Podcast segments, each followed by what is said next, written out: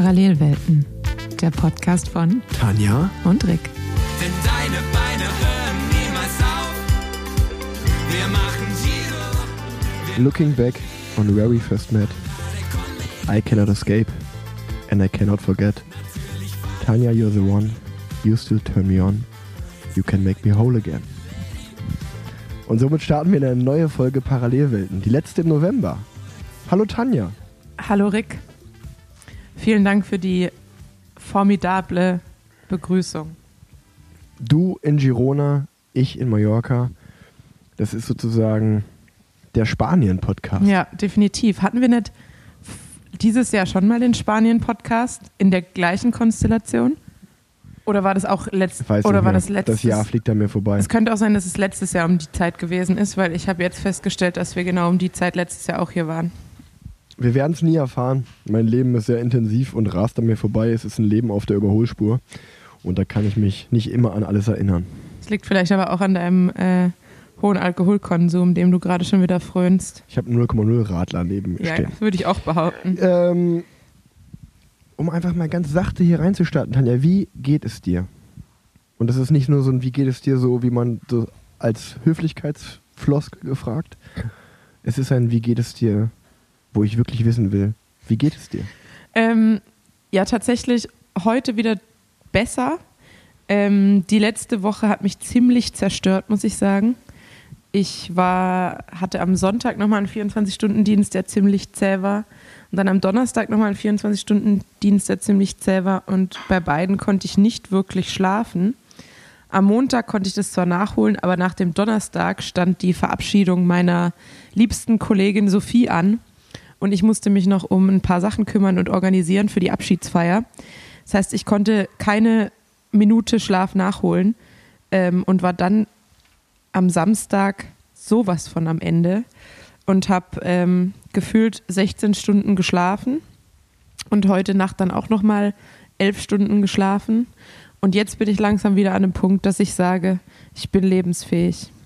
Das freut mich. Das Schöne ist ja, dass du jetzt auch im Urlaub bist und du kannst ja auch einfach mal eine Stunde weniger Rad fahren, dafür eine Stunde länger schlafen. Ja, das muss ich ja jetzt nicht mehr. Das Schöne, also ich muss wirklich sagen, ich bin ja den ersten Tag in Mallorca, du bist ja auch den ersten Tag in Girona und es ist auch einfach Wahnsinn, wie, wie gut es mir hier geht direkt. Ähm, wir sind gestern Abend spät gelandet, aber trotzdem, man kommt, man geht aus dem Flughafen raus, das Wetter ist direkt so milde. Jetzt gerade in Köln ist es ja richtig eklig geworden, also wirklich mit äh, Temperaturen um den Gefrierpunkt. Ähm, ich bin, glaube ich, auch die letzten zwei, drei Trainingsfahrten in Köln äh, wirklich äh, auch sehr gefroren und immer nass geworden.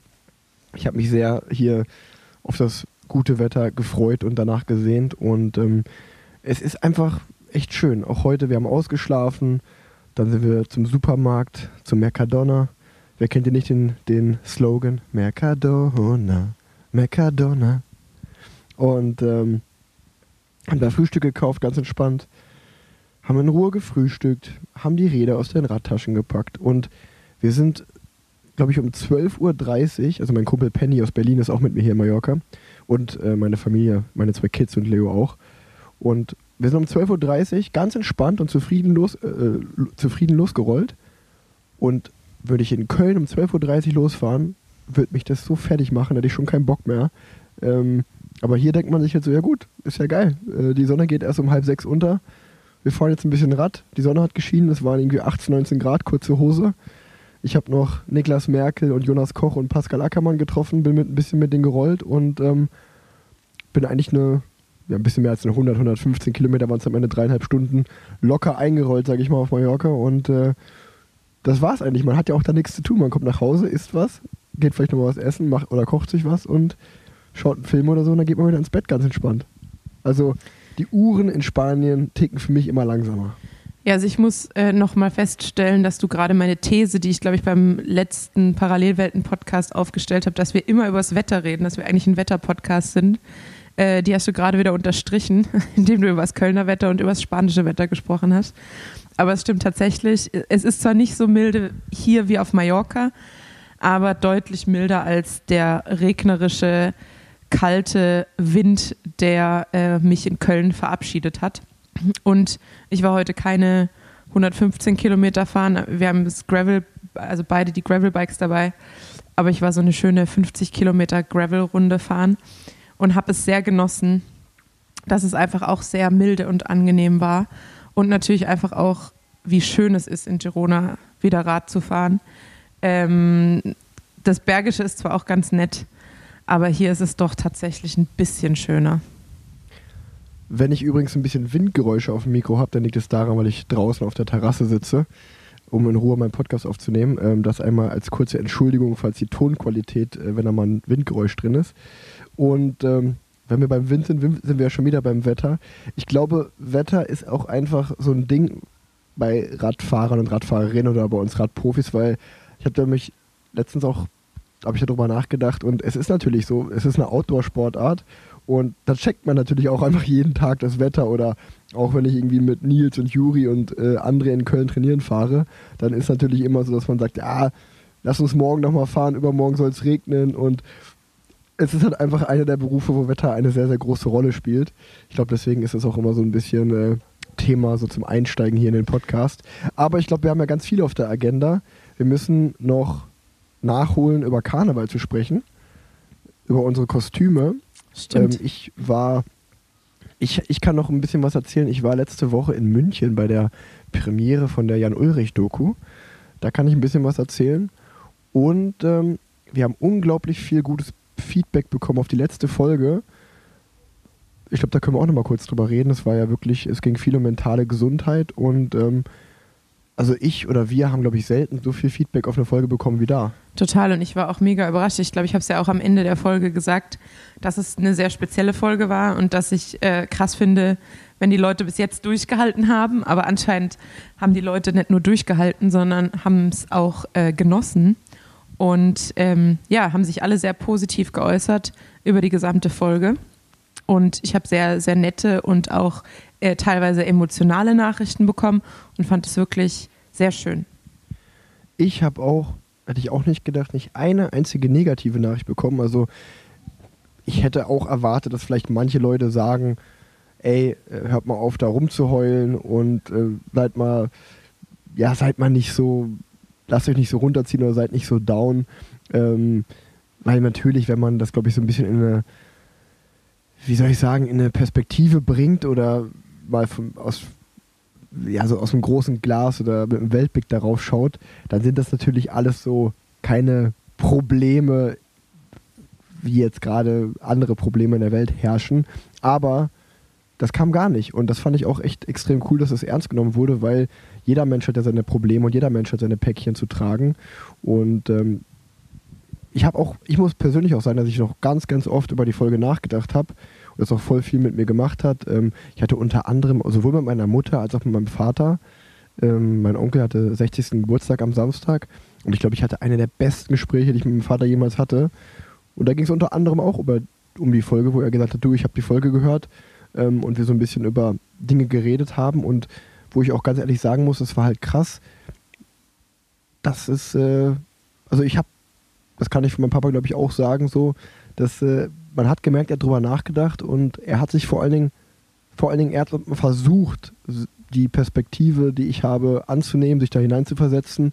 Und das ist ja schon mal total viel wert. Man kann ja trotzdem eine unterschiedliche Meinung über Dinge haben. Aber wenn man merkt, dass sich die Person gegenüber wenigstens versucht, in meine oder in unsere Lage zu setzen und dafür auch versucht, Verständnis aufzubringen, dann ähm, ist das schon extrem, extrem viel wert. Und das war echt ähm, schön. Deswegen auch nochmal Danke an die ganzen Hörerinnen und Hörer für das tolle und das äh, coole Feedback. Und ähm, ja, auch nochmal Danke, glaube ich, an Dominik Klemme, der so der Auslöser war. Und äh, also ich kann nur für mich sagen, ich habe da auch wirklich nochmal extrem viel drüber nachgedacht gerade auch über das, was er gesagt hat, dass er so im Radsport da eine Schnittstelle werden will, die es vielleicht noch so gar nicht gibt, weil dieser, dieser Punkt, dass ihr beiden ja beim Psychologen wart und euch irgendwie gefühlt das nicht wirklich geholfen hat, weil halt wir einen Beruf ausüben, der so weit weg von der Norm ist. Ähm, das fand ich nochmal krass, darüber, darüber nachzudenken. Um, ja, und das ist halt auch einfach noch so wenig Mentaltrainer oder Psychologen im Radsport gibt, ist halt auch schade und sollte sich auf jeden Fall ändern. Ähm, ja, ich wollte auch noch sagen, also nochmal zu deinem Punkt, ähm, dass es ja grundsätzlich keine Probleme sind. Also ich finde halt grundsätzlich ist was mental. Ja, keine Probleme ist auch falsch ausgedrückt. Nee, nee, nee, also, du, es stimmt ähm, ja schon. Sorry, dass ich dir ins Wort falle. Nein, ja, es, ja. es stimmt ja, Ja, grundsätzlich schon. Aber äh, um es mit Audio 88 Worten zu sagen, relativieren ist niemals eine Meinung. Ich glaube, in manchen Dingen kann man, kann Ja. man halt, ähm, es ist ja, du kannst ja niemanden zum Beispiel, der eine Depression hat oder der eine Angststörung hat, den kann man ja sagen, ja gut, aber guck mal, anderen Leuten geht's schlechter. Das, fun das funktioniert halt vor allem bei mentaler Gesundheit nicht. Und ich glaube, da muss man auch extrem Genau. aufpassen, weil jemand, der ähm, depressiv ist oder jemand, der Ängste hat, der hat die und der fühlt die und dann bringt es halt nichts zu sagen, aber anderen geht's ja schlechter. Ähm, also das zum einen, Ja. weil ich auch tatsächlich auch immer merke, jetzt wenn ich im Nachtdienst manchmal Schiss hab oder ähm, müde bin oder kaputt bin, natürlich versuche ich mir dann zu sagen, ja, aber guck mal, den Patienten geht's ja viel schlechter und die liegen jetzt in einem und es funktioniert auch in, zu teilen, aber manchmal bin ich halt auch einfach nur müde und überfordert und hungrig und dann bringt's mir halt nichts zu sagen, anderen geht's schlechter, weil ich bin halt trotzdem dann in dem Moment müde. Deshalb finde ich, manchmal muss man halt auch mit dem Relativieren immer aufpassen. Aber grundsätzlich ja, ich glaube, das haben wir auch immer angesprochen, sind wir uns trotzdem unserer Privilegien bewusst und ähm, auch Mhm, ganz genau. krass darüber, was es ein für ein Privileg ist, überhaupt Profisportler ähm, zu sein, beziehungsweise gewesen zu sein. Dementsprechend, ähm, vielleicht haben wir auch da den, den richtigen Ton gefunden und deshalb kam da gar kein negatives Feedback. Ähm, deshalb haben wir uns jetzt lange im Kreis gedreht über ein Feedback, das eigentlich gar nicht da war. Aber ja, nee, also es war wirklich ja. schön. Nee, genau, ich ja, nee, du, du, du, hast, du hast es deutlich besser zusammengefasst als ich, aber ähm, ich hatte halt auch nach der Folge, ich habe das ja glaube ich in der letzten Folge auch gesagt, dass es teilweise ein bisschen wie in einer Selbsthilfegruppe war. Und ich fand es sehr schön, ähm, ich fand es wirklich ein ganz, ganz tolles Gespräch, aber ich habe damit gerechnet, ehrlicherweise, dass vielleicht genau diese Aussagen kommen, ey, euch geht's so gut, ihr seid so privilegiert, Profisportler sein ist doch toll, ähm, man hat keine Geldsorgen und was weiß ich, aber wie du gesagt hast, rela relativieren ist keine Lösung. Und wenn man Ängste hat oder es einem nicht gut geht aus einem bestimmten Grund, bringt relativieren halt nichts. Und äh, wir wollten ja auch, glaube ich, immer nur die eine andere Seite zeigen, die ja die so, wo das halt einhergeht mit, ne, dass man in Augen von anderen vielleicht seinen Traum lebt und dass das aber noch mehr Druck aus, äh, auf einen ausübt, wenn man, wenn man das zwar irgendwie auch lebt, aber es einem damit auch manchmal halt nicht so gut geht. Und ich habe zum Beispiel mit meinem Papa auch krass drüber geredet, weil ähm, wir ja auch über Pogacar und Van Aert und Van der Poel und so geredet haben. Und ich würde mal so weit gehen und sagen, dass mein Papa ja auch zu seiner Zeit auch sowas war wie ein Wout van Aert und Mathieu van der Poel. Ja. Und dass ich auch zu ihm gesagt habe, ich kann das voll verstehen, dass du das vielleicht gar nicht nachfühl nachfühlen kannst, weil wenn ich das aus meiner Nachwuchsklasse oder aus meiner U23-Zeit noch so ein bisschen ähm, mich zurückerinnere, wo ich viele Rennen gewonnen habe, dann hat man natürlich immer dieses krasse Glückshormon durch Siegen und äh, diese krassen Glücksgefühle und das pusht einen natürlich wie Sau.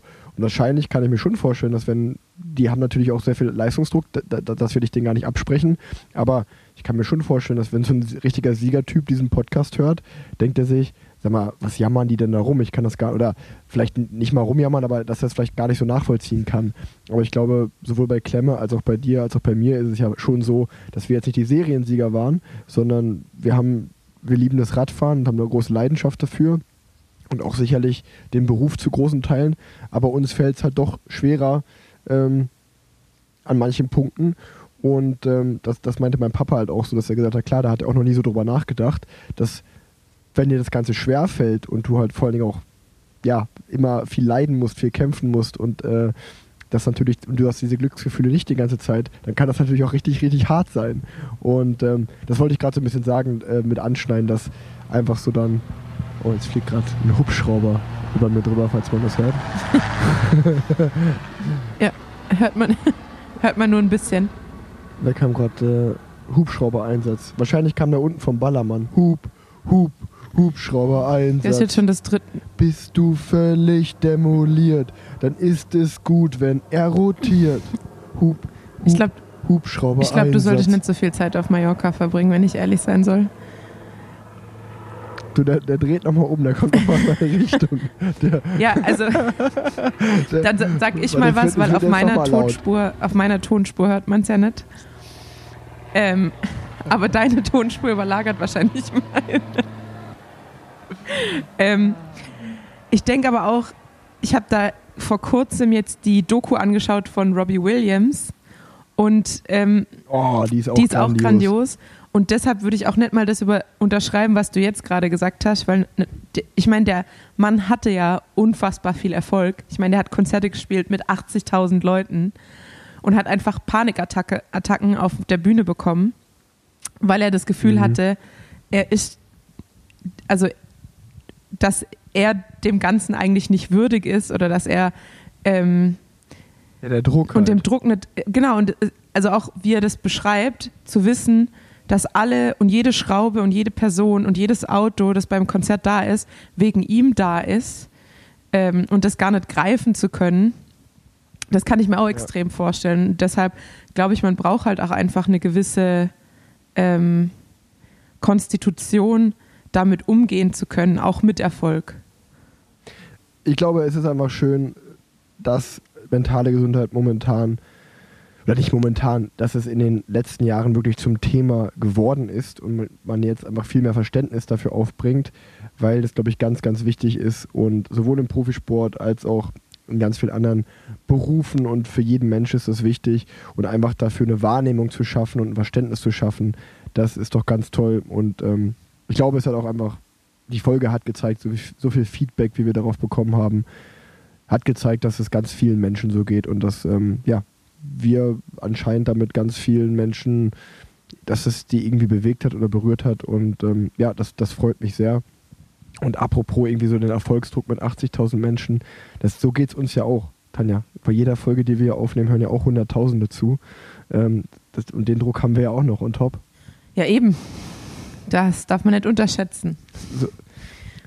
Aber apropos Dokus, es ist momentan absoluter Wahnsinn, wie viel gute, Do äh, gute Dokus auf den Markt kommen. Ich bin eh so ein Biografien-Typ, also das mag ich sehr. Äh, Im Gegensatz, ich habe immer die Diskussion, wenn wir irgendwo Bücher kaufen, Leo und ich, ich kaufe mir fast immer nur Biografien von irgendwelchen Menschen, die ich interessant finde. Und Leo wird das niemals machen. Die kauft sich halt einen Roman oder so und äh, was Fiktionelles und ja, das, das würde ich eher nicht machen. Ähm, und da wurde ich sehr verwöhnt. Also sowohl die David Beckham-Doku, über, der wir schon im- über die wir schon im Podcast geredet haben, dann die Robbie Williams-Doku fand ich auch echt krass. Und falls du sie noch nicht gesehen hast, kann ich dir extremst empfehlen, die Echt-Doku. Ey, echt die Band? Ja, das habe ich, die wurde mir auch angezeigt und die muss ich auch unbedingt schauen, weil es ist ja genau meine Zeit Ey, eigentlich. Tanja, ich habe die am Donnerstag, direkt als sie rauskam, habe ich die weggesuchtet. Und danach habe ich, danach hab ich noch den äh, Hotel Matze Podcast gehört. Da sind die beiden auch zu Gast. Und es ist eine unglaublich schöne und tolle Folge. Ähm, das war, das hat mir richtig, das war letzte Woche Samstag. Da bin ich auch wieder mal mit dem Gravelrad von Köln nach Witten gefahren. Und das sind halt immer so vier Stunden ungefähr. Und es war auch absolutes Dreckswetter. Aber ich hatte halt äh, die Hotel Matze-Folge erst von echt und danach die Hotel Matze-Folge mit Jan Ulrich auf den Ohren. Und die vier Stunden sind verflogen. Also auch da mal kleiner Podcast-Tipp äh, Podcast an euch da draußen. Wenn ihr, ich verhaspel mich heute irgendwie oft, ich weiß auch nicht, was da los ist. Aber Podcast-Tipp an euch, wenn ihr noch nicht die Hotel Matze-Folge mit echt oder mit Jürgen Klopp oder mit Jan Ulrich gehört habt, die kann ich euch sehr empfehlen. Also ungefähr jede Hotel Matze-Folge. Ähm, eine meiner Favoriten mit Jürgen Vogel, muss ich sagen. Die war nämlich auch richtig gut, aber ist schon länger her. Und wenn wir bei Podcast-Tipps sind, habe ich auch gerade einen, mit dem habe ich jetzt angefangen beim Radfahren und da ist die Zeit auch verflogen. Und zwar heißt er Hitze und äh, geht über die let letzte Ah ja, Generation und äh, ist gut gemacht und auch so ein bisschen aufgearbeitet, wie die, haben wir ja schon mal drüber gesprochen, diese Doku-artigen Podcasts, das ich sehr mag. Deshalb kann ich absolut empfehlen. Also nochmal wirklich die Echt-Doku, schaut euch die an. Die ist auch super bewegend, teilweise sehr traurig, ähm, aber doch sehr, sehr schön. und Man wird nochmal richtig krass in seine eigene Jugend reinversetzt. Und da ist auch wieder das Thema mentale Gesundheit ein Riesenthema. Zu, zumindest, wenn man, wenn man so alt ist wie wir. Ja, ja, ganz genau. Äh, das muss man dazu sagen. Aber selbst wenn man jünger ist, ist es, glaube ich, trotzdem cool, irgendwie so die Ende der 90er und äh, Anfang 2000er so sich anzuschauen. Das wäre Ähm, tatsächlich das mal cool. interessant, so die Demografie unserer Hörer zu sehen. Also was so der Altersschnitt unserer Hörer ist. Und Ja. Hörer, Ich glaube, HörerInnen. das kann man bei Spotify sogar. ja? Bei Spotify geht das, habe ich aber ähm, vergessen. Ich habe es mir mal angeschaut, aber ich äh, muss ich nochmal gucken. Auf jeden Fall ähm, ist da, weil wir auch gerade über mentale Gesundheit geredet haben, da ist es nämlich auch der Fall, dass Kai, äh, einer der Bandmitglieder, schon mit 10, 11, 12 äh, mit Depressionen zu kämpfen hat, bis heute. Immer mal mit ganz, ganz schweren Phasen. Und da wird das halt auch thematisiert, dass der manchmal einfach von der Bühne runtergegangen ist und dass ähm, das halt heute also die, das ist richtig krass, weil der Kim Frank, der Sänger, der, da muss er, da fängt er auch an zu weinen im Hotel Matze Podcast, weil er jetzt erst ganz, ganz viele Jahre später ja so damit umgehen kann oder gemerkt hat, okay, krass, das war halt eine Depression, dem ging es nicht gut, er wollte raus aus der, Dep äh, aus der Situation. Und er war damals einfach sauer, weil er hat gesagt, sag mal, äh, wir spielen hier als Band, warum lässt er uns hängen? Und er hatte gar kein Verständnis dafür. Und das tut ihm natürlich jetzt im Nachhinein super, super leid. Und ähm, da wird halt auch drüber geredet, dass gerade zu der Zeit es noch überhaupt nicht, also da war Depression kein Thema und mentale Gesundheit auch nicht. Ähm, und dass das halt natürlich jetzt, es wird alles so ein bisschen in der Doku aufgearbeitet, also wirklich eine ganz, ganz große Empfehlung. Und ähm, ja, komme ich nur gerade drauf, dass es auch äh, da Thema war in der Folge. Ja, ähm, ich, genau ungefähr zu der Zeit müsste das auch gewesen sein. Da hat sich ähm, die Mutter einer meiner besten Freundinnen umgebracht. Und da weiß ich eben auch noch, wie es, das wurde nicht irgendwie runtergespielt oder sowas, aber es war halt nichts, worüber man einfach so sprechen konnte, hatte ich das Gefühl. Und ähm, jeder hatte Angst, dieses Thema anzusprechen, weil es einfach gesellschaftlich so ein bisschen ja ausgeklammert wurde aus dem aus dem alltäglichen Ja. Leben. Ganz genau. So, meine Lieben, solltet ihr zu den ersten gehören, die diese Folge auf den Ohren habt, dann habt ihr Doppelglück. Ihr seid nicht nur die ersten, die diesen geistigen Erguss von Rick und mir auf den Ohren habt, sondern ihr könnt auch heute noch von der Rose Black Week profitieren. Die geht nämlich genau bis zum 28. Und es gibt minus 40 Prozent auf Fahrräder. Das heißt, solltet ihr unentschlossen sein, ob es das Gravelbike wird, das Rennrad wird, das Stadtrad wird, mit Schutzblechen, um äh, die, die nassen Füße zu vermeiden, dann äh, ja, schlagt jetzt zu. Die Möglichkeit gibt es noch bis heute Abend.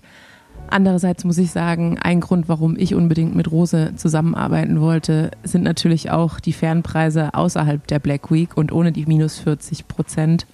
Das heißt, die, die interessiert sind am Rose Bike, egal zu welchem Preis, sage ich mal, äh, weil der Preis trotz allem fair ist, die dürfen sich auch Zeit lassen und trotzdem auf Rose Bikes vorbeischauen oder im Store, wo ich auch äh, ein paar liebe Hörer dieses Podcasts und liebe Mitarbeiter kenne und schätze und die werden euch sehr gut beraten und vielleicht sieht man sich im Winter ja mal zu einem Ride dort. Bis dahin. Ähm, wir sind ja eigentlich schon, wenn wir über Dokus und Biografien sprechen, beim nächsten Thema, das du initial schon angesprochen hast, nämlich du warst bei der Premiere der Jan-Ulrich-Doku in München. Ganz genau, ich habe mich sehr gefreut, ähm, als ich eine E-Mail in meinem Postfach hatte, ähm, wo ich eingeladen worden bin zur Premiere. Und du wolltest ja erst nicht Und, hingehen, hab ich, ähm, hast du mir doch gesagt. Oder? Ja, äh, ja, erst, erst habe ich ein bisschen gehadert, weil es halt München war und dann Anreise und Rückreise und äh, da, da, da ist ja einfach, du weißt es selber noch aus der Trainingszeit, ähm, wenn du nach, irgendwie nachmittags eine Veranstaltung in München hast, dann ist der Tag schon mal kein Trainingstag und wenn man dann noch, noch eine Nacht schläft und irgendwie am nächsten Tag zurück will, dann sind einfach auch schon mal direkt mal zwei Tage irgendwie so ein bisschen in der Fritten. Und ein Ruhetag kann man ja machen, das ist okay, aber zwei äh, ist dann schon ziemlich schwer zu rechtfertigen vom Trainer und zu Hause. Und dementsprechend ähm, war, habe ich ein bisschen gehadert, aber als dann auch nochmal die persönliche Nachfrage von ähm, Mike, dem Manager von Ulle, kam und äh, mir gesagt wurde, dass Ulle sich auch wirklich freuen würde, wenn ich den Weg äh, auf mich nehmen würde, habe ich da nicht mehr gezweifelt und dachte mir, komm, äh, auf jeden Fall, das wird ja auch sicherlich richtig cool werden. Und ich kann sagen, es hat sich auch sehr, sehr gelohnt. Ähm, die kommt ja, wahrscheinlich ist die Olo-Doku wahrscheinlich schon draußen, wenn der Podcast auch rauskommt. Heute ist der 27. Das heißt, die Olo-Doku kommt ja morgen ähm, am 28.11. bei Prime Video und wahrscheinlich haben die meisten Hörerinnen und Hörer dann schon auch alle vier Folgen weggesuchtet, weil das Potenzial dafür ist auf jeden Fall da. Wir haben in München Folge 2 und Folge 3 geschaut und ähm, hat mir schon sehr, sehr gut gefallen. Ich bin auch sehr gespannt äh, auf Folge 1 und Folge 4. Gerade in Folge 4 hat äh, Ulle mir gesagt, da lässt er nochmal richtig die Hosen runter. Und ich glaube, es, ja, man, es, das Thema ist ja omnipräsent. Ähm, das ist ja auch wahrscheinlich an keinem vorbeigegangen, dass äh, Ulle in der Doku gesteht, dass er gedopt hat. Das war ja schon in den letzten Tagen jetzt auch oft wirklich in den Mainstream-Nachrichten Thema. Und ähm, das ist für mich ehrlicherweise gar nicht irgendwie so jetzt der ausschlaggebende Punkt, warum man das schauen sollte. Das ist vielleicht eher so nochmal so ein kleiner Extrapunkt, um auch gute Klickzahlen oder Zuschauerzahlen dazu bekommen. Aber das, was ich schon sagen kann, ist wirklich, freut euch drauf. Ähm, es gibt persönliche Einblicke. Ich fand es sehr, sehr gut. Ich fand ja auch schon die Biegen an Ulrich-Doku von der ARD sehr, sehr gut.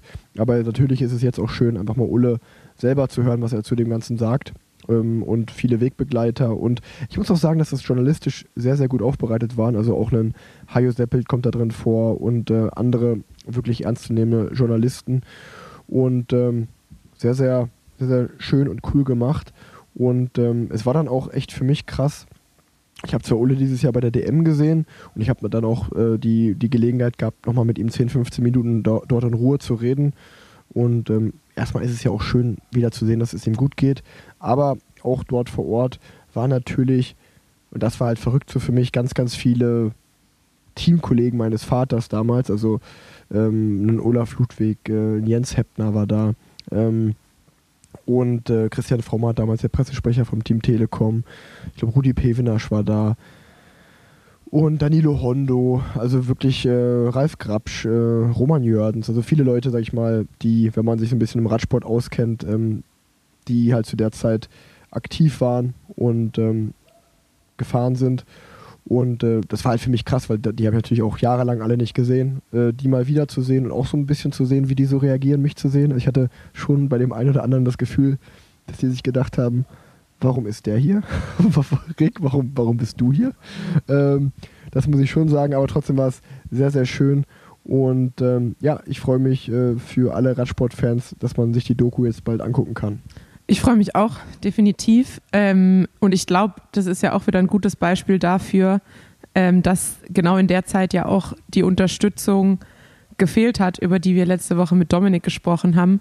Weil ich glaube, wenn man sich auch die Doku der ARD war das, glaube ich, angeschaut hat und dann irgendwie ja. auch rückblickend sieht, wie jung der damals war und irgendwie wie unbeholfen und überfordert und ähm, damals ja auch der Radsport noch ganz anders im Zentrum der Aufmerksamkeit in der Allgemeinbevölkerung stand.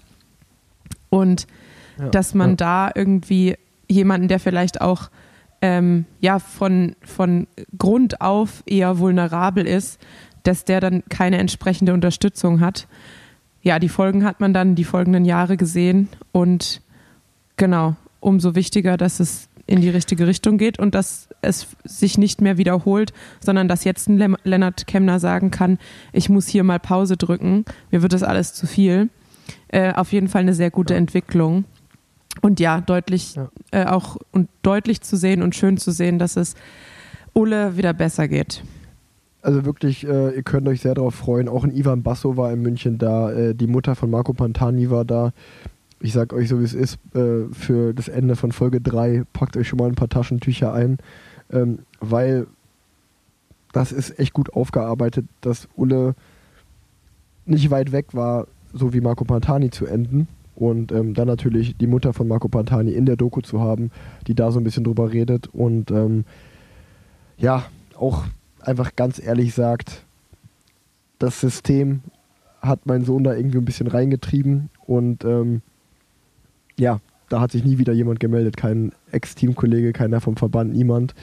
Ähm, das, das war schon krass, das so zu sehen. Also wirklich ganz, ganz heftig. Und ich glaube, genau das schafft die Doku. Die Doku schafft einfach mal ein Verständnis für Leute, egal ob Radsportfan oder nicht. Das ist ja einfach so ein omnipräsentes Thema im Radsport immer noch bei vielen. Ähm, und das Vorurteil Nummer eins, Doping. Und das ist halt auch einfach so ein bisschen, also ich will, ich hoffe, man versteht, wie ich das meine, aber das ist so ein bisschen dümmlich halt einfach. Ne? Das ist einfach so ein richtig krasses Vorurteil, das in der Gesellschaft verbreitet ist. Ah, du bist Radsportler, ah, du fährst Tour de France, oh, hast du schon mal gedopt? Und ich glaube, diese Doku schafft einfach mal ein Riesenverständnis dafür, ähm, aus Fahrersicht, ne? Also nicht um das, ich will das jetzt gar nicht relativieren oder sagen, ach komm, das ist ja irgendwie okay, was die gemacht haben, natürlich nicht. Aber ich finde es halt auch immer wichtig, einfach mal dazu zu sagen, dass es natürlich aus mit dem Dopingverständnis und dem Anti-Doping-Verständnis, was wir heutzutage haben, ist es natürlich ganz, ganz einfach aus der heutigen Sicht über damals zu urteilen und zu sagen, ah ja, warum haben die denn alle gedopt warum haben die das alle gemacht? Aber ich glaube, diese Doku schafft es einfach Verständnis dafür aufzubringen, wie es damals war. Und dann kann ja jeder für sich selber einfach in sich reinhören und sagen, okay, wäre ich dafür vielleicht auch empfänglich gewesen oder nicht? Ähm, und ich glaube, die Frage kann nur jeder für sich selber beantworten. Aber diese Doku schafft es einfach mal, dass man sich vielleicht so ein bisschen auch mal in die Lage von den Fahrern von damals versetzen kann. Und ich glaube, das ist einfach ganz, ganz wichtig, dass da nicht direkt einfach verurteilt wird, sondern dass da ein bisschen Verständnis geschaffen wird. Und das schafft die Doku meines Erachtens ganz gut. Ähm, aber wie gesagt, ich habe auch erst zwei Folgen von vieren gesehen, aber ich bin mir sicher, auch in Folge 1 und 4 wird es weiter, weiterhin so sein. Ja, ist ja oft ganz oft dieser Rückschaufehler, nennt man das, glaube ich, dass man mit den Informationen, die man dann jetzt hat, ähm, sich ein Urteil bildet über Dinge, die in der Vergangenheit passiert sind. Ähm, ganz typischerweise ja auch bei uns in der Medizin, so dass man dann sagt, ja, warum hast du denn nicht das gemacht und warum hast du denn das, das nicht gemacht? Ja, ja mit ja. der aktuellen Information hätte man das natürlich gemacht, aber zu dem Zeitpunkt hat einem diese Information gefehlt. Ähm, und ja, dann einfach in der Rückschau zu sagen, ähm, ja klar, hätte man ja so machen sollen, ähm, ist, glaube ich, immer, da tut man den Leuten auch schnell Unrecht obwohl ich auch, wie, wie du sagst, es auf keinen Fall verherrlichen möchte. Aber ja, ich kann ja auch noch gar nichts sagen. Ich habe die Doku noch nicht gesehen, deshalb muss ich mal abwarten. Vielleicht finde ich es ja auch umso schlimmer. Wer weiß. Ja, wir können, wir können ja auf jeden Fall in der nächsten Folge drüber reden. Aber ich fand auch in dem Being an Ulrich Podcast, der die ARD in der ARD Mediathek ging, hat zum Beispiel André Greipel auch was ganz Schlaues gesagt. Es gab natürlich auch ganz, ganz schwarze Jahre mit dem Ausstieg der ARD bei der Tour und äh, die Deutschland-Tour hat aufgehört und viele deutsche Rennen sind weggebrochen. Und das ist natürlich richtig scheiße gewesen. Aber ich glaube, ohne Jan Ulrich und ohne meinen Vater und diese großen Zeiten wäre der Radsport vielleicht auch niemals so groß geworden, wie er schlussendlich auch heutzutage noch ist. Und ähm, das darf man, finde ich, auch nicht vergessen. Und ähm, ganz, ganz viele Leute haben davon profitiert. Und das kann man, da kann man auch einfach mal, also auch ich als heutiger Fahrer denke mir dann auch oft so, irgendwo auch Danke, dass ich in einer Zeit fahren kann, die sauberer ist, dass ich nicht damit konfrontiert worden bin wie die damals. Und auch Danke, sag ich mal, aus deutscher Sicht, dass es diesen Radsport-Hype gab. Ähm, und das finde ich halt auch einfach ganz wichtig. Äh, ich sehe auch einfach Jan Ulrich den Menschen dahinter. Und deswegen ist mir auch egal, was andere Leute vielleicht denken. Ich fahre dazu äh, Doku hin und ich will ihn irgendwie auch supporten und unterstützen und ähm, hoffe für ihn, jetzt wo es ihm wieder gut geht, das war auch ganz schön zu sehen, dass die seine Familie da waren und seine Kinder und einfach seine Ängsten, äh, die, die ihn unterstützen. Und ähm, ich denke mir da so ein bisschen auch, komm, äh, der Junge hat auf jeden Fall auch Support verdient, ähm, um wieder ein paar Schritte in die richtige Richtung auch in den Radsportzirkus zurückmachen zu dürfen. Warum? Weil es aus meiner Sicht gibt es keinen Grund, warum er das nicht dürfte, weil ganz viele andere die ja auch gedopt haben und auch Fehler gemacht haben, sind ja auch, der, sind ja auch wieder in Position im Radsport. Und ich finde, dass man da äh, bei Jan keinen Unterschied machen sollte. Aber das ist meine persönliche Meinung. Das kann natürlich jeder für sich entscheiden. Ähm, ich denke mir aber, dass er auch da Support verdient hat, weil, wie ich gerade gesagt habe, ich glaube, der Radsport in Deutschland hat ihm auch ganz, ganz viel zu verdanken. Wollen wir jetzt über Karneval sprechen? guter, guter, guter Themenwechsel einfach. So, Tanja sagt einfach gar nichts dazu. Ja, weil das halt irgendwie so, das ist so ein schwieriges Thema und das kann man natürlich auch von der anderen Seite beleuchten. Und ähm, aber ich habe das Gefühl, wenn wir da jetzt in die Tiefe gehen, dann wird der Podcast genauso sch schwer verdaulich wie der Podcast letzte Woche. Äh, deshalb lass uns über Karneval sprechen. Nein, aber, nein, aber ich finde, nein, aber also ich habe mir ja schon ein paar Interviews von Ulla auch angehört und ich habe ihn äh, auch live auf der Bühne gesehen und da hat er auch nochmal gesagt, dass er sich bei allen entschuldigt, die sich damals entschieden haben, nicht zu dopen.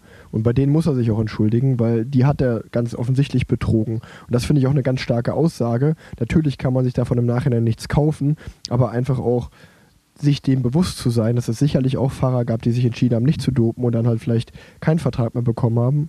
Ähm, ja, bei denen muss er sich entschuldigen. Ja, es gibt, also nur, nur weil du jetzt gerade gesagt Da- hast, das Ulle hat genauso ein Recht wie alle anderen in dem System weiterzuarbeiten. Ja, das kann, so kann man es sehen. Grundsätzlich gibt es natürlich aber auch den Ansatz zu sagen, eigentlich, wenn man ein System ändern will und auch das Ansehen eines Systems ändern will, dann dürfen eigentlich in Anführungsstrichen ehemalige Täter nicht weiter in dem System arbeiten.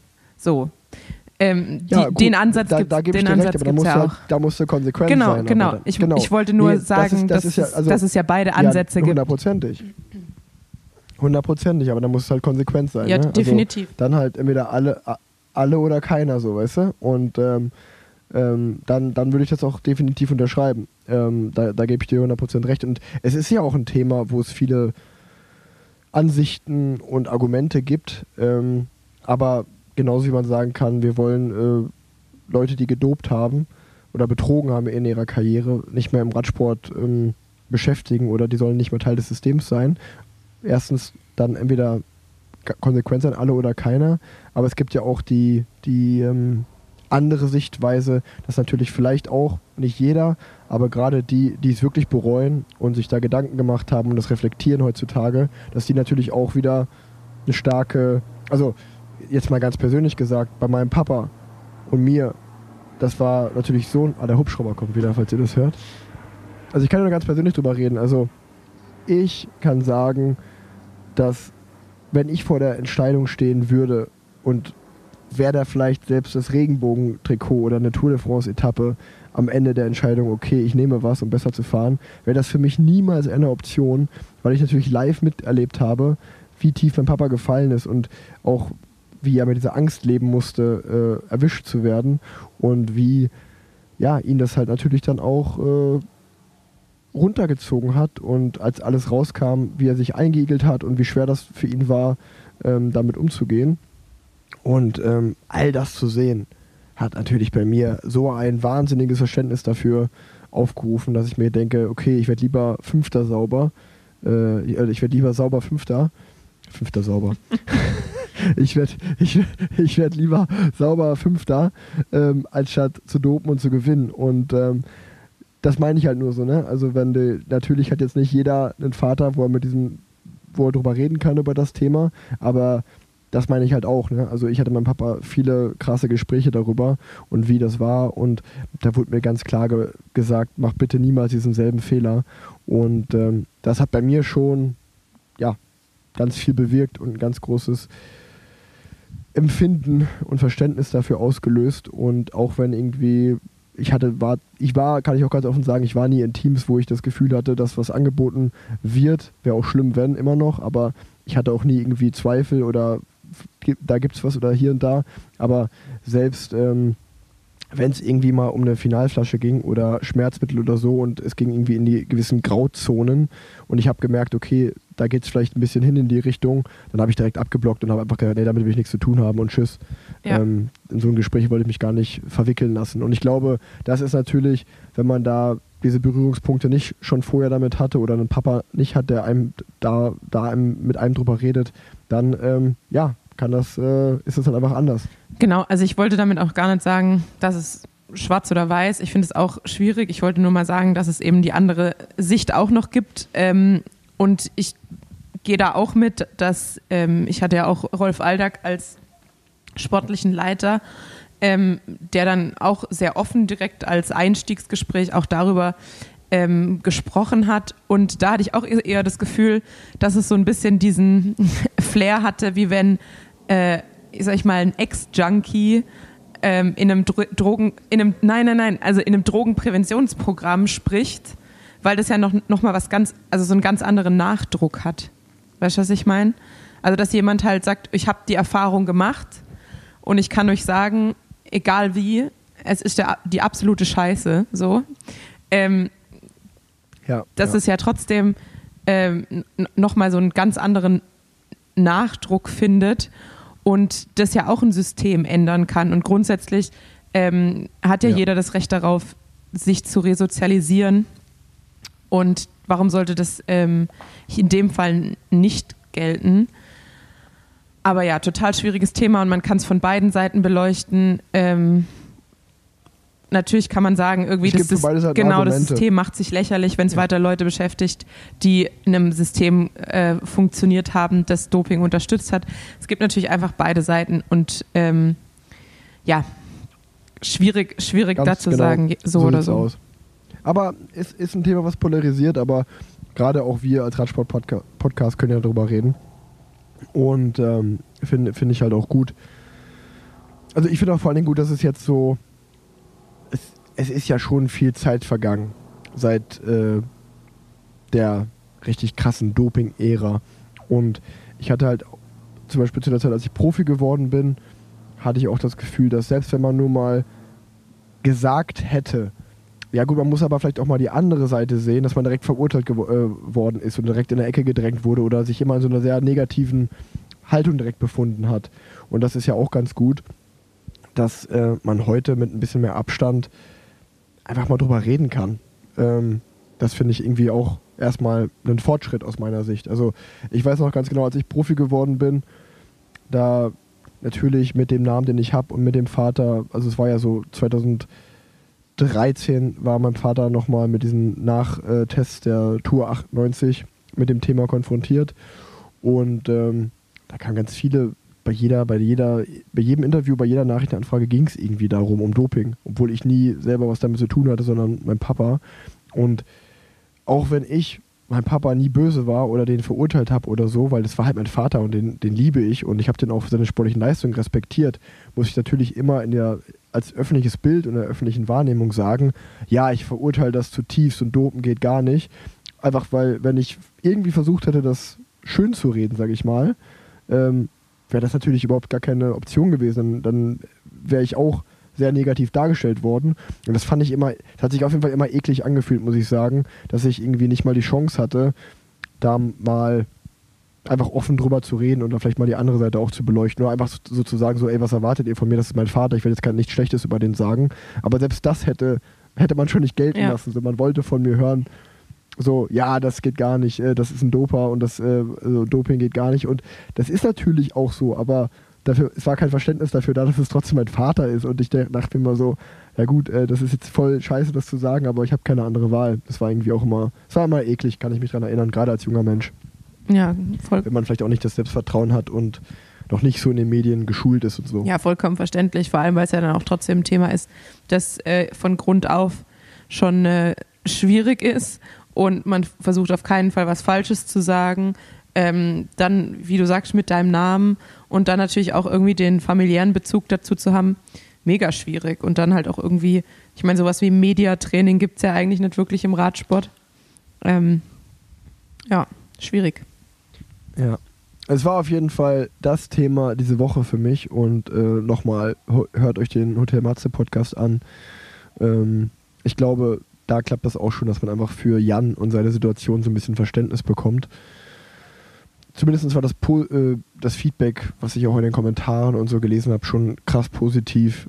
Und ähm, es freut mich sehr für ihn, dass er den Schritt gewagt hat, in die Öffentlichkeit zu gehen, drüber zu sprechen und so ein bisschen auch den Angriff nach vorne macht und seine Geschichte erzählt und reinen Tisch macht und sich auch irgendwie den Rucksack ablegt und das, das Gewissen leert und jetzt einfach, sage ich mal, ein reines Gewissen vielleicht haben kann nach dem Geständnis. Und ähm, wir wünschen ihm einfach von hier aus alles Gute. Und ähm, naja, Tanja, vielleicht äh, haben wir ja bald nochmal persönlich die Chance, darüber zu reden Eben, mit e- ihm. exakt. Vielleicht, vielleicht, vielleicht teasern wir ja mal was an bald. Vielleicht machen wir jetzt einfach einen Cliffhanger draus und reden drauf, draus und reden über Karneval. Karneval. Karneval ist auch wirklich Um jetzt mal so was äh, leicht, was Feines, las- was ich leicht. sagen. Irgendwie haben wir uns jetzt die ganze Zeit wirklich in so in so ähm, schweren Themen verloren. Tiefen Aber vielleicht, ich bin auch einfach wirklich, ich bin echt durch, muss ich sagen. Und da sind wir auch wieder an dem Punkt, den, wir haben ja schon mal drüber gesprochen, ob man immer dann das Gefühl hat, dass man Urlaub braucht, wenn man Urlaub hat. Und letzte Woche hatte ich tatsächlich sowas von das Gefühl, dass ich Urlaub brauche.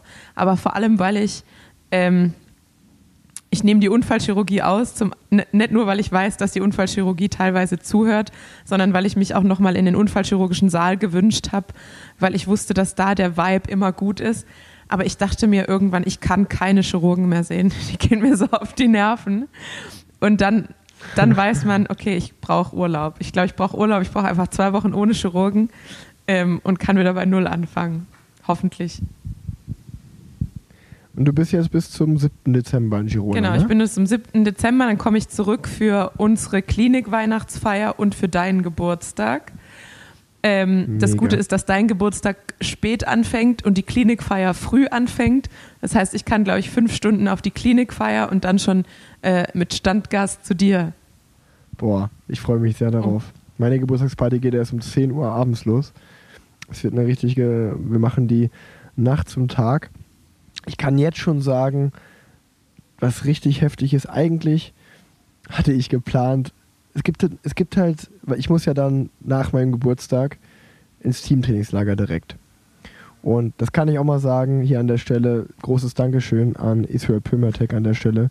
Ich habe im August nachgefragt und habe gesagt, Leute, ich werde 30, ich habe schon so viele Geburtstage meines Lebens im, Train im Trainingslager verbracht. Dieses Mal ist es der 30. irgendwie für mich besonders, neuer Lebensabschnitt und ein runder Geburtstag, den würde ich gern feiern. Da haben die gesagt, ah, das Trainingslager geht erst am 7. los, mach dir keinen Stress, kommst du einfach ein, zwei Tage später.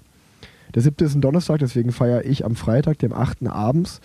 Und dann, als die Sekretärin vom Team mich angerufen hat, wie ich danach äh, ins Team fliegen, äh, zum Trainingslager fliegen will, was ja in Girona stattfinden wird dann im Dezember, Mitte Dezember, habe ich gesagt, ähm, ja, ähm, am liebsten irgendwie am 9. nachmittags oder abends.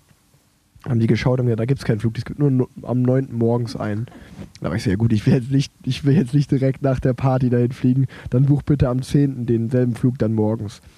Was dann äh, von ihr erstmal gesagt wurde, okay. Dann hat mich aber mein Teammanager angerufen und meinte, Kollege, äh, du darfst schon da ein bisschen später kommen, aber dann nimm auch gefälligst den, den Flug am 9., wo er irgendwo auch recht hat. Ähm, das werde ich jetzt auch tun. Aber das heißt, eigentlich kann ich von meiner Geburtstagsparty dann direkt zum Flughafen fahren ins Trainingslager fliegen. Und ähm, ich bin mal, ich bin schon sehr gespannt darauf, wie kaputt ich die ersten zwei, drei Tage auf dem Rad sein werde. Es klingt aber für mich ein bisschen danach, ähm, wie wir Podcast-Termine ausmachen. Ja, ja, so, das klingt sehr Weil danach. letzte Woche, will ich mal anmerken, fragt mich Rick, ich glaube mittwochs, wann wir, Na, da warst du wann ich gereizt, diese- ne? Da, da, wie- wie- wir, da, da waren wir der Lösung wie gesagt, nahe. äh, ich war urlaubsreif. Dann sagt er zu mir, ja, äh, wann ich diese Woche aufnehmen kann. Dann habe ich gesagt, samstags. Ja, nee, Samstag ist schwierig bei mir. Dann habe ich gesagt, ja gut, ich habe Donnerstag 24-Stunden-Dienst. Dann Freitag ist der, Abs die Ab der Abschied von der Kollegin. Da muss ich vorbereiten und dann sind wir halt ab 16 Uhr da, beziehungsweise ab 14 Uhr mit aufbauen. Und das wird dann relativ lang gehen. Dann hat er mir Samstagmorgen um 8 angeboten. Habe ich gesagt, nee, also, nee, wirklich nicht. Und Sonntag sind wir halt beide nach Spanien geflogen. Und dann meinte er, ja, äh, du, du sagst immer nur Nein und gibst keine Vorschläge. Wie wär's dann mit Donnerstag? Sag ich, Donnerstag habe ich 24-Stunden-Dienst, habe ich dir gerade gesagt. Also es dreht sich immer im Kreis und er gibt mir halt genau so irgendwie zwei Möglichkeiten. Und dann sage ich so, nee, ich kann dir einen ganzen Tag anbieten. Und dann sagt er so, nö, aber ich bin dann das Problem. Nee, nee, nee, nee, also das sehe ich mal ganz anders. Ja, natürlich hab siehst du das können ganz Donnerstag anders. Aufnehmen. Wir können Freitagabend, wir können Samstagmorgen Genau, aufnehmen. das ist nämlich das- Tagsüber nur nicht. Wir können Sonntag oder Montag aufnehmen. Und alle Termine gingen bei dir nicht. Und dann war ich so, ja gut, dann mach mir irgendeinen Gegenvorschlag, wo du kannst. Und dann kommt halt nichts. Dann denke ich mir, ja gut, dann, äh, dann ist halt auch schwierig, Podcast aufzunehmen. Aber wir haben es ja jetzt geschafft. Von daher, alles cool. Alles cool. Ja, Alles cool. Ähm, und ich bis wollte zum nächsten Mal. noch was, ich wollte, ich wollte noch was erzählen, weil ich auch mit meinem zukünftigen Teamkollegen heute gefahren bin, mit Pascal Ackermann. Und ähm, ich weiß nicht, wer mir auf Instagram folgt, der hat es vielleicht gesehen. Ich hatte letztens mal so eine Frage, ob irgendjemand bei Microsoft arbeitet, weil mein E-Mail-Fach, ich weiß nicht, ob das gehackt wurde oder einfach nur gesperrt wurde, aber es ist kein Rankommen mehr. Ich habe dann eine Zwei-Faktor-Authentifizierung ein, aber da kommt immer nur temporärer Fehler, Fehler seit Ewigkeiten. Also es liegt anscheinend am Server, ich bin jetzt mit dem Support dran, aber das ist ein Problem seit Ende Oktober, Anfang November und äh, das ist halt meine private E-Mail-Adresse, die ich halt seit Ewigkeiten habe und ich kriege einfach keine E-Mails mehr. Und dann habe ich ihn halt heute gefragt, ob es irgendwas, also ich habe dem Team natürlich dann meine zweite E-Mail gegeben, falls irgendwas Wichtiges ist, dass die darauf äh, auf die andere E-Mail sich melden können. Und ähm, dann hat er gesagt, nee, viele haben wir nicht gehört. Ähm, ja, außer dass wir im Januar wohl Äh, eine Woche sind wir in Spanien im Trainingslager und dann die Sprintergruppe. Wir fahren dann nochmal zwei Wochen nach Südafrika. Und da war ich so, was? Alter, geil, dass ich das jetzt heute erfahren habe. Da habe ich mich natürlich sehr gefreut. Werbung. Der 1. November ist ganz klassisch der Trainingsstart für uns Radsportlerinnen und Radsportler. Man lässt die Offseason hinter sich, man versucht die Offseason Kilos runterzubekommen, vielleicht auch so ein bisschen die ungesunde Partyzeit hinter sich zu lassen. Und ja, ich versuche jetzt einfach wieder in meinen Trainingsrhythmus zu kommen.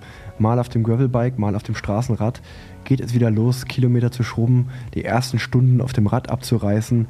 Wir wissen ja alle, der Sportler für den Sommer wird im Winter gemacht. Das heißt wirklich, knüppelharter Trainingsalltag kehrt wieder ein und somit auch gesunde Routinen, denn die kalte Jahreszeit beginnt, da ist es extrem wichtig, gesund zu bleiben.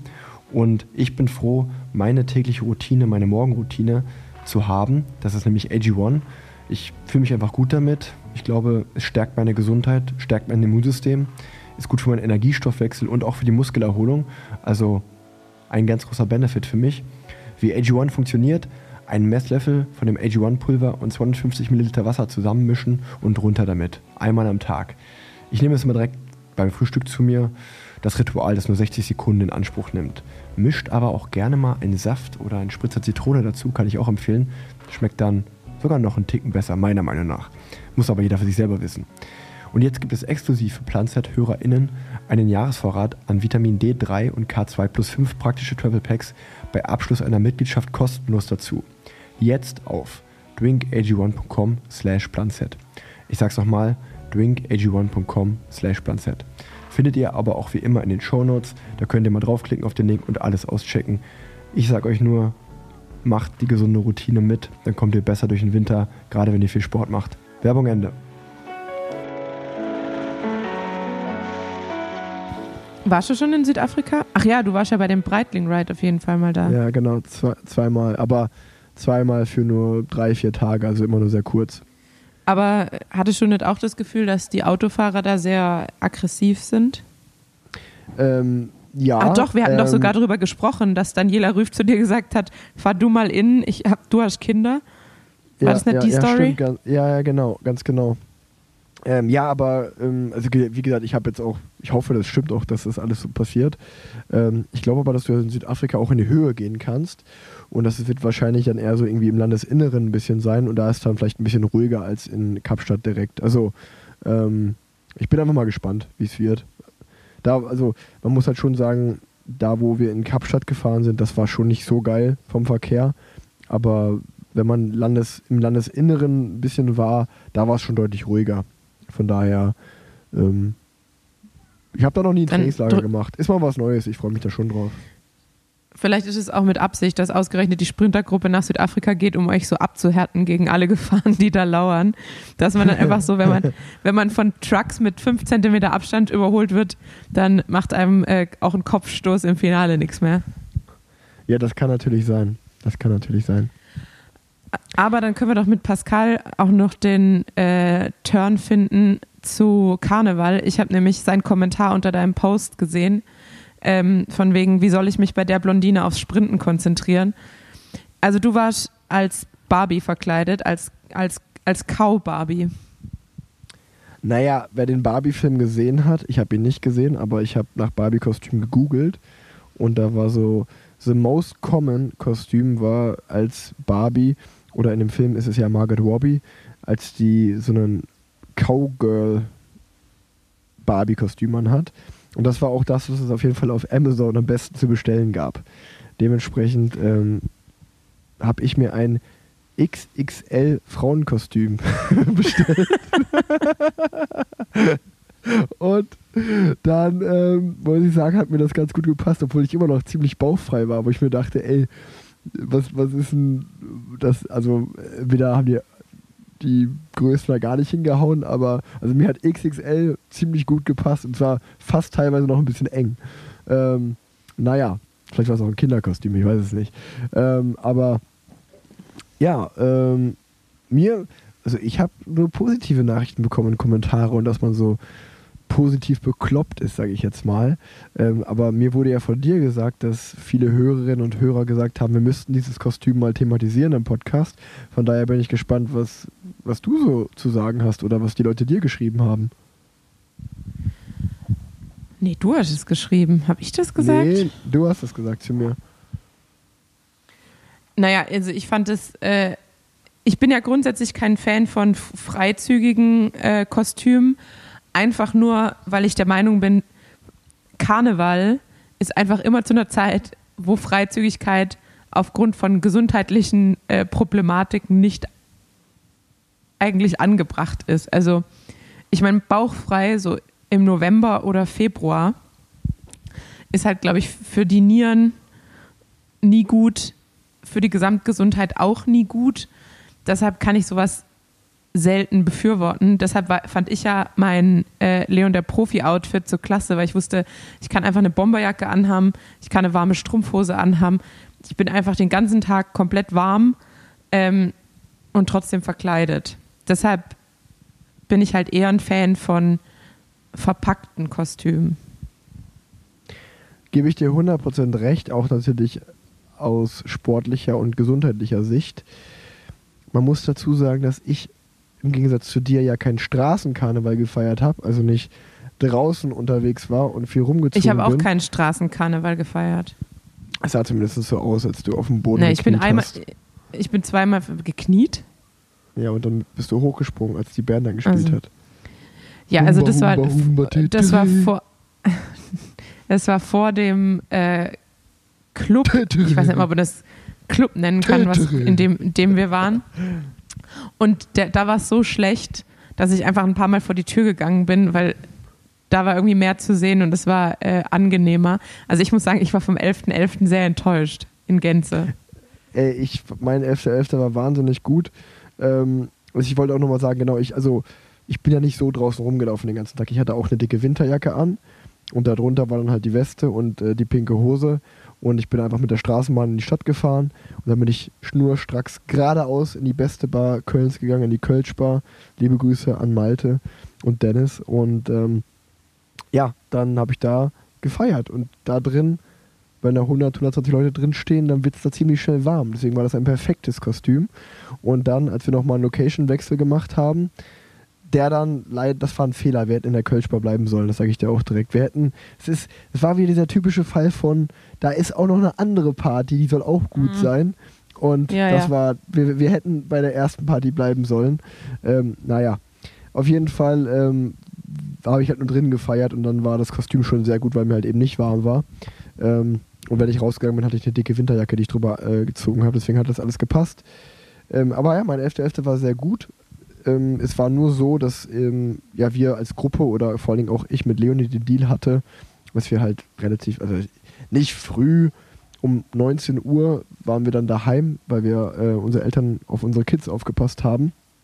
Und ich habe mich so lange auf den 11.11. gefreut und wollte da, wollte da so lange feiern und hatte Bock, Party zu machen, ähm, dass irgendwie, wir sind ja auch direkt früh losgezogen, schon um 8.30 Uhr, 9 Uhr.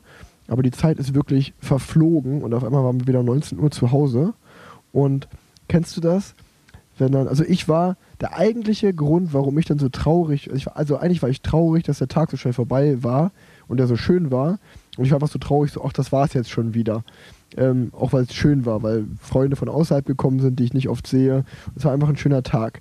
Und dementsprechend war ich so ein bisschen traurig und ein bisschen so sickig, ein bisschen angepisst. Und dann habe ich noch in so einem halb betrunkenen Zustand so komplett abends den, den, beim Pizzaessen, wir sind dann nach Hause gekommen zu uns, haben alle zusammen Pizza gegessen und vor all unseren Freunden habe ich so einen richtigen Streit mit Leonie angezettelt, wegen so einer Kleinigkeit, einfach nur so, weil man da so ein bisschen betrunken war und sich da gestritten hat. Es war so dumm im Nachhinein, als ich morgens aufgewacht bin, habe ich mich auch direkt entschuldigt, weil das komplett bescheuert war. Aber ja, so ist mein 11.11. .11. dann auch blöd geendet, sag ich mal. Ja, es gibt ja immer wieder diese Streits, äh, die man eigentlich vom Zaun bricht, weil man mit sich selber oder mit was anderem unzufrieden ist und nicht mit dem Ganz Partner. genau. Ja. Genau. Also ich war- hatte- Ich war so, ich habe das zu Leo gesagt so, ja, jetzt ist 19 Uhr, jetzt sind wir schon zu Hause, wir sind so eine Spießer, wir sind so langweilig. Boah, Und dann habe ich dir auch noch geschrieben, hä, warum seid ihr schon zu Ja, ja. Obwohl, obwohl wir gerade auch auf dem Heimweg waren, als ich das geschrieben habe. Und, und dann hat, äh, und dann hat, ähm, dann haben äh, Leo gesagt, ja, dann geh doch. Da, ja, dann geh doch nochmal alleine, so, wenn du, wenn du wieder mal. Leo, Leo zieht mich halt immer damit auf, so, oh, der hat richtig FOMO, der hat, der hat halt seine Jugend nie gefeiert und hat seine ganze Jugend verpasst und nichts gefeiert. Und immer wenn jetzt eine Party ist, kann er nicht genug kriegen. Und das ist halt immer so ein Streitpunkt, dass Leonie irgendwann gehen will und ich mir denke mir, nein, jetzt schon, Alter, nein, wir bleiben auf jeden Fall noch. Und dann Ja, Leo, da ja, wird dann wahrscheinlich auch ein bisschen was dran sein. Ja, ist ja auch so. Und dann meinte sie, ja dann, ja, dann geh doch noch. Und dann war ich so, ja, dann geh ich jetzt noch mal alleine. so, mich, bin ich natürlich nicht. So, ich war ja auch schon zu Hause. Ähm, ja, gibt wieder tiefe Einblicke ins, äh, in unser Familienleben. Nee, war, war alles entspannt. Ich, ich, es war einfach nur bei mir dieses bisschen, äh, bisschen traurig drüber sein, dass der Tag so schön war und so schnell vorbeigegangen ist. Ähm, ja, und äh, wie, wie es dann auch immer so ist, alle anderen, die ich gefragt habe, die waren natürlich auch eine halbe Stunde später sind die auch gegangen. Also da, da war niemand mehr länger. Aber man hat dann natürlich immer das Gefühl, ah, die feiern bestimmt immer noch bis in die Puppen. Ähm, ja, da merkt man, Leute, wenn man Radprofi ist, schon lange und seine Jugend nicht, nicht viel auf Partys verbracht hat, dann holt man das so, dann, wie sagt man, eine Quarter-Life-Crisis kommt dann, dann holt man das jetzt nach. Also ich muss aber auch sagen, dass ich glaube, 18 Uhr an Karneval ist ungefähr so wie das 2 Uhr nachts, wenn man normalerweise weg ist. So danach wird es nicht mehr besser. Also ich glaube schon, dass man, äh, dass man 18 Uhr so auch den Absprung schaffen sollte. Auch wenn sich erstmal im, im ersten. Moment so anfühlt, anfühlt als äh, würde noch, würde man ultimativ viel verpassen. Und ja, also wie du, weil du das gerade eben mit der Location gesagt hast, also und wir haben ja mit einem Brunch zu Hause angefangen und das war sehr schön und sehr angenehm und sehr nett. Und dann wollten wir eigentlich ins Lommi und wir wären auch sofort ins Lommi gekommen, die, weil die Schlange, also die Leute waren schon drin, wir waren halt ein bisschen später dran. Und dann hat sich irgendwie so in der Gruppendynamik, und ich glaube, weil viele Leute von außerhalb waren und unbedingt noch in die Kölner Innenstadt wollen, hat sich so ähm, die Meinung gebildet, ja, komm, lass in die Innenstadt gehen, weil wir da halt irgendwo auf einer Gästeliste standen. Und ich habe mich dann sozusagen der Masse hingegeben. Und wir sind dann in die Innenstadt und es war einfach wirklich, das war so doof in diesem komischen Club da. Also es waren komische, es komische Leute. Dann war da so ein DJ, der hat einfach die ganze Zeit teilweise die Songs doppelt gespielt, aber innerhalb von 20 Minuten. Und dann hat auch einfach, also ungefähr so deine DJ-Qualität, weißt du, so Fade out, Fade in von irgendwelchen Songs als Übergang.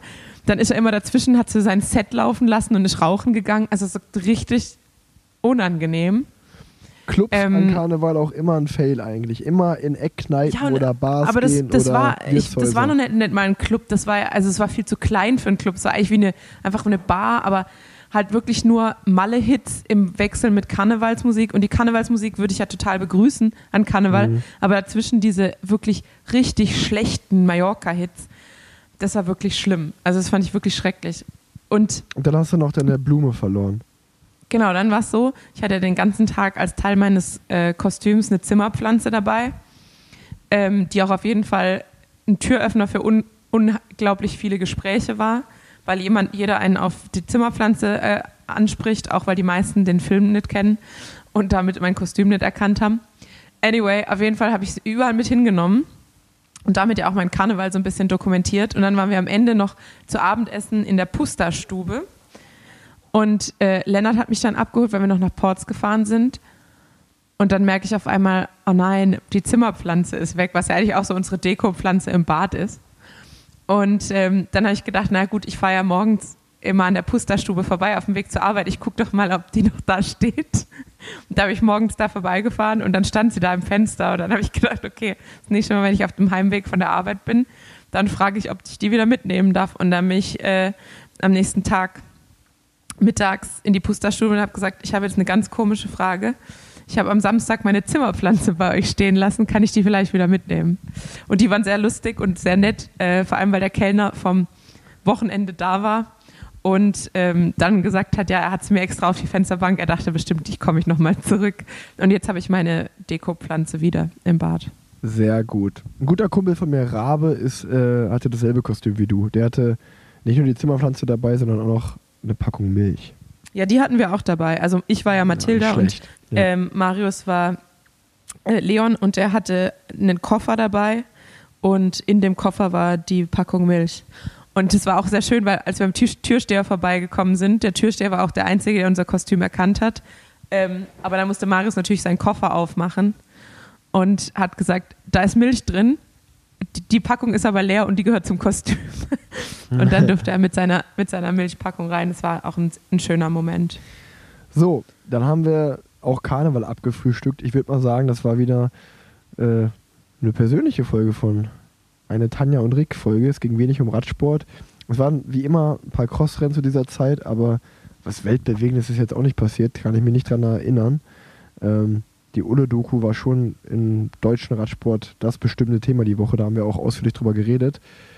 Ähm, Tanja, ich glaube, es sieht ganz gut aus. So ein kleines Abschlussthema von mir. Musste ich heute nämlich sehr schmunzeln. Ähm, wir planen ja äh, zusammen bei Wisen und äh, ausgerichtet von Rohr eine Season Closing Party. Du sagst, viel Wi- Klar. Wise, du sagst Wisen und dann Rohr. Reisen.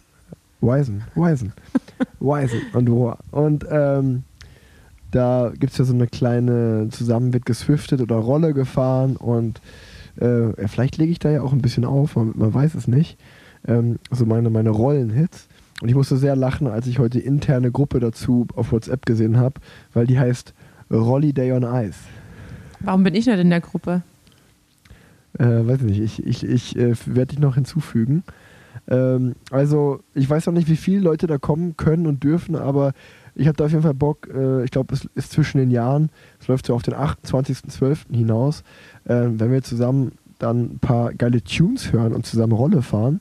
In Köln natürlich, äh, im Headquarter. Und ähm, ja, da, das, wird, das wird eine coole Sache, glaube ich. Da freue ich mich drauf. Aber jetzt werde ich erstmal noch ein bisschen auf, auf Mallorca trainieren. Auf Mallorca. Ich muss immer, ich, äh, wie so ein Idiot, muss ich immer überlegen, ob es auf oder in Mallorca heißt. Aber es heißt natürlich auf Mallorca. Und ähm, ja, du bist in Girona. Da wünsche ich dir auch noch ganz viel Spaß. Denn ich muss jetzt langsam reingehen. Weihnachtsmann und KKG hat angefangen. Und das schaue ich immer mit meinem Sohn Oskar zusammen. Was hat angefangen? Weihnachtsmann und KKG. Ach so, klar. Äh, ja, ich muss mich auch verabschieden. Nee, kenne habe ich nicht. Kind das hab ich als Kind schon geschaut. Ja, Super RTL super. war Super RTL war bei uns eher ge ver- geächtet, verboten. ne? War Ja, Verboten bei Familie Erath. ja Nach dem, tatsächlich. Sandma Ich, nach dem Sandmann ging es schlafen. genau. Ich war eher so ein äh, ZDF-Kindermärchen-Typ. Ähm, ja, nee, ich muss jetzt auch zum Abendessen. Tatsächlich. Und äh, ja, ich freue mich auf jeden Fall auf die nächsten eineinhalb Wochen Girona. Äh, ich muss viel Neues anschauen. Miki hat ein Haus gekauft und ausgebaut. Ähm, Omi hat das Baby, was witzig ist, das letzte Mal, das vorletzte Mal, be- beziehungsweise genau vor einem Jahr, als ich hier war, hat sie mir gesagt, dass sie schwanger Nee, ist. Mami. Dann, dann war Mami. ich das. äh, Mami, Mami wird sie aber nur von äh, ihrem Nee, Mann weil, du genannt. hast, weil du Omi gesagt hast, weil du- wenn, wenn, das, wenn sie ein Kind bekommen hat, ist sie eine Mami und nicht eine Omi. Ja, das, das stimmt, aber tatsächlich sagen die ja auch Mam. Ich dachte, du hast vielleicht Guy schon mal beim Telefonieren gesehen, weil die nennen sich ja auch Mami. Das heißt Ah. irgendwie so wie, Du, wie du, hast, du musst doch mal Schatz auf oder meine so. Gags eingehen. Das Naja, auf jeden Fall-. Ja, aber ich dachte halt, du, du kennst deine Teamkollegen vielleicht und weißt das, weil am Telefon sagen die halt auch immer, wie gesagt, Mami.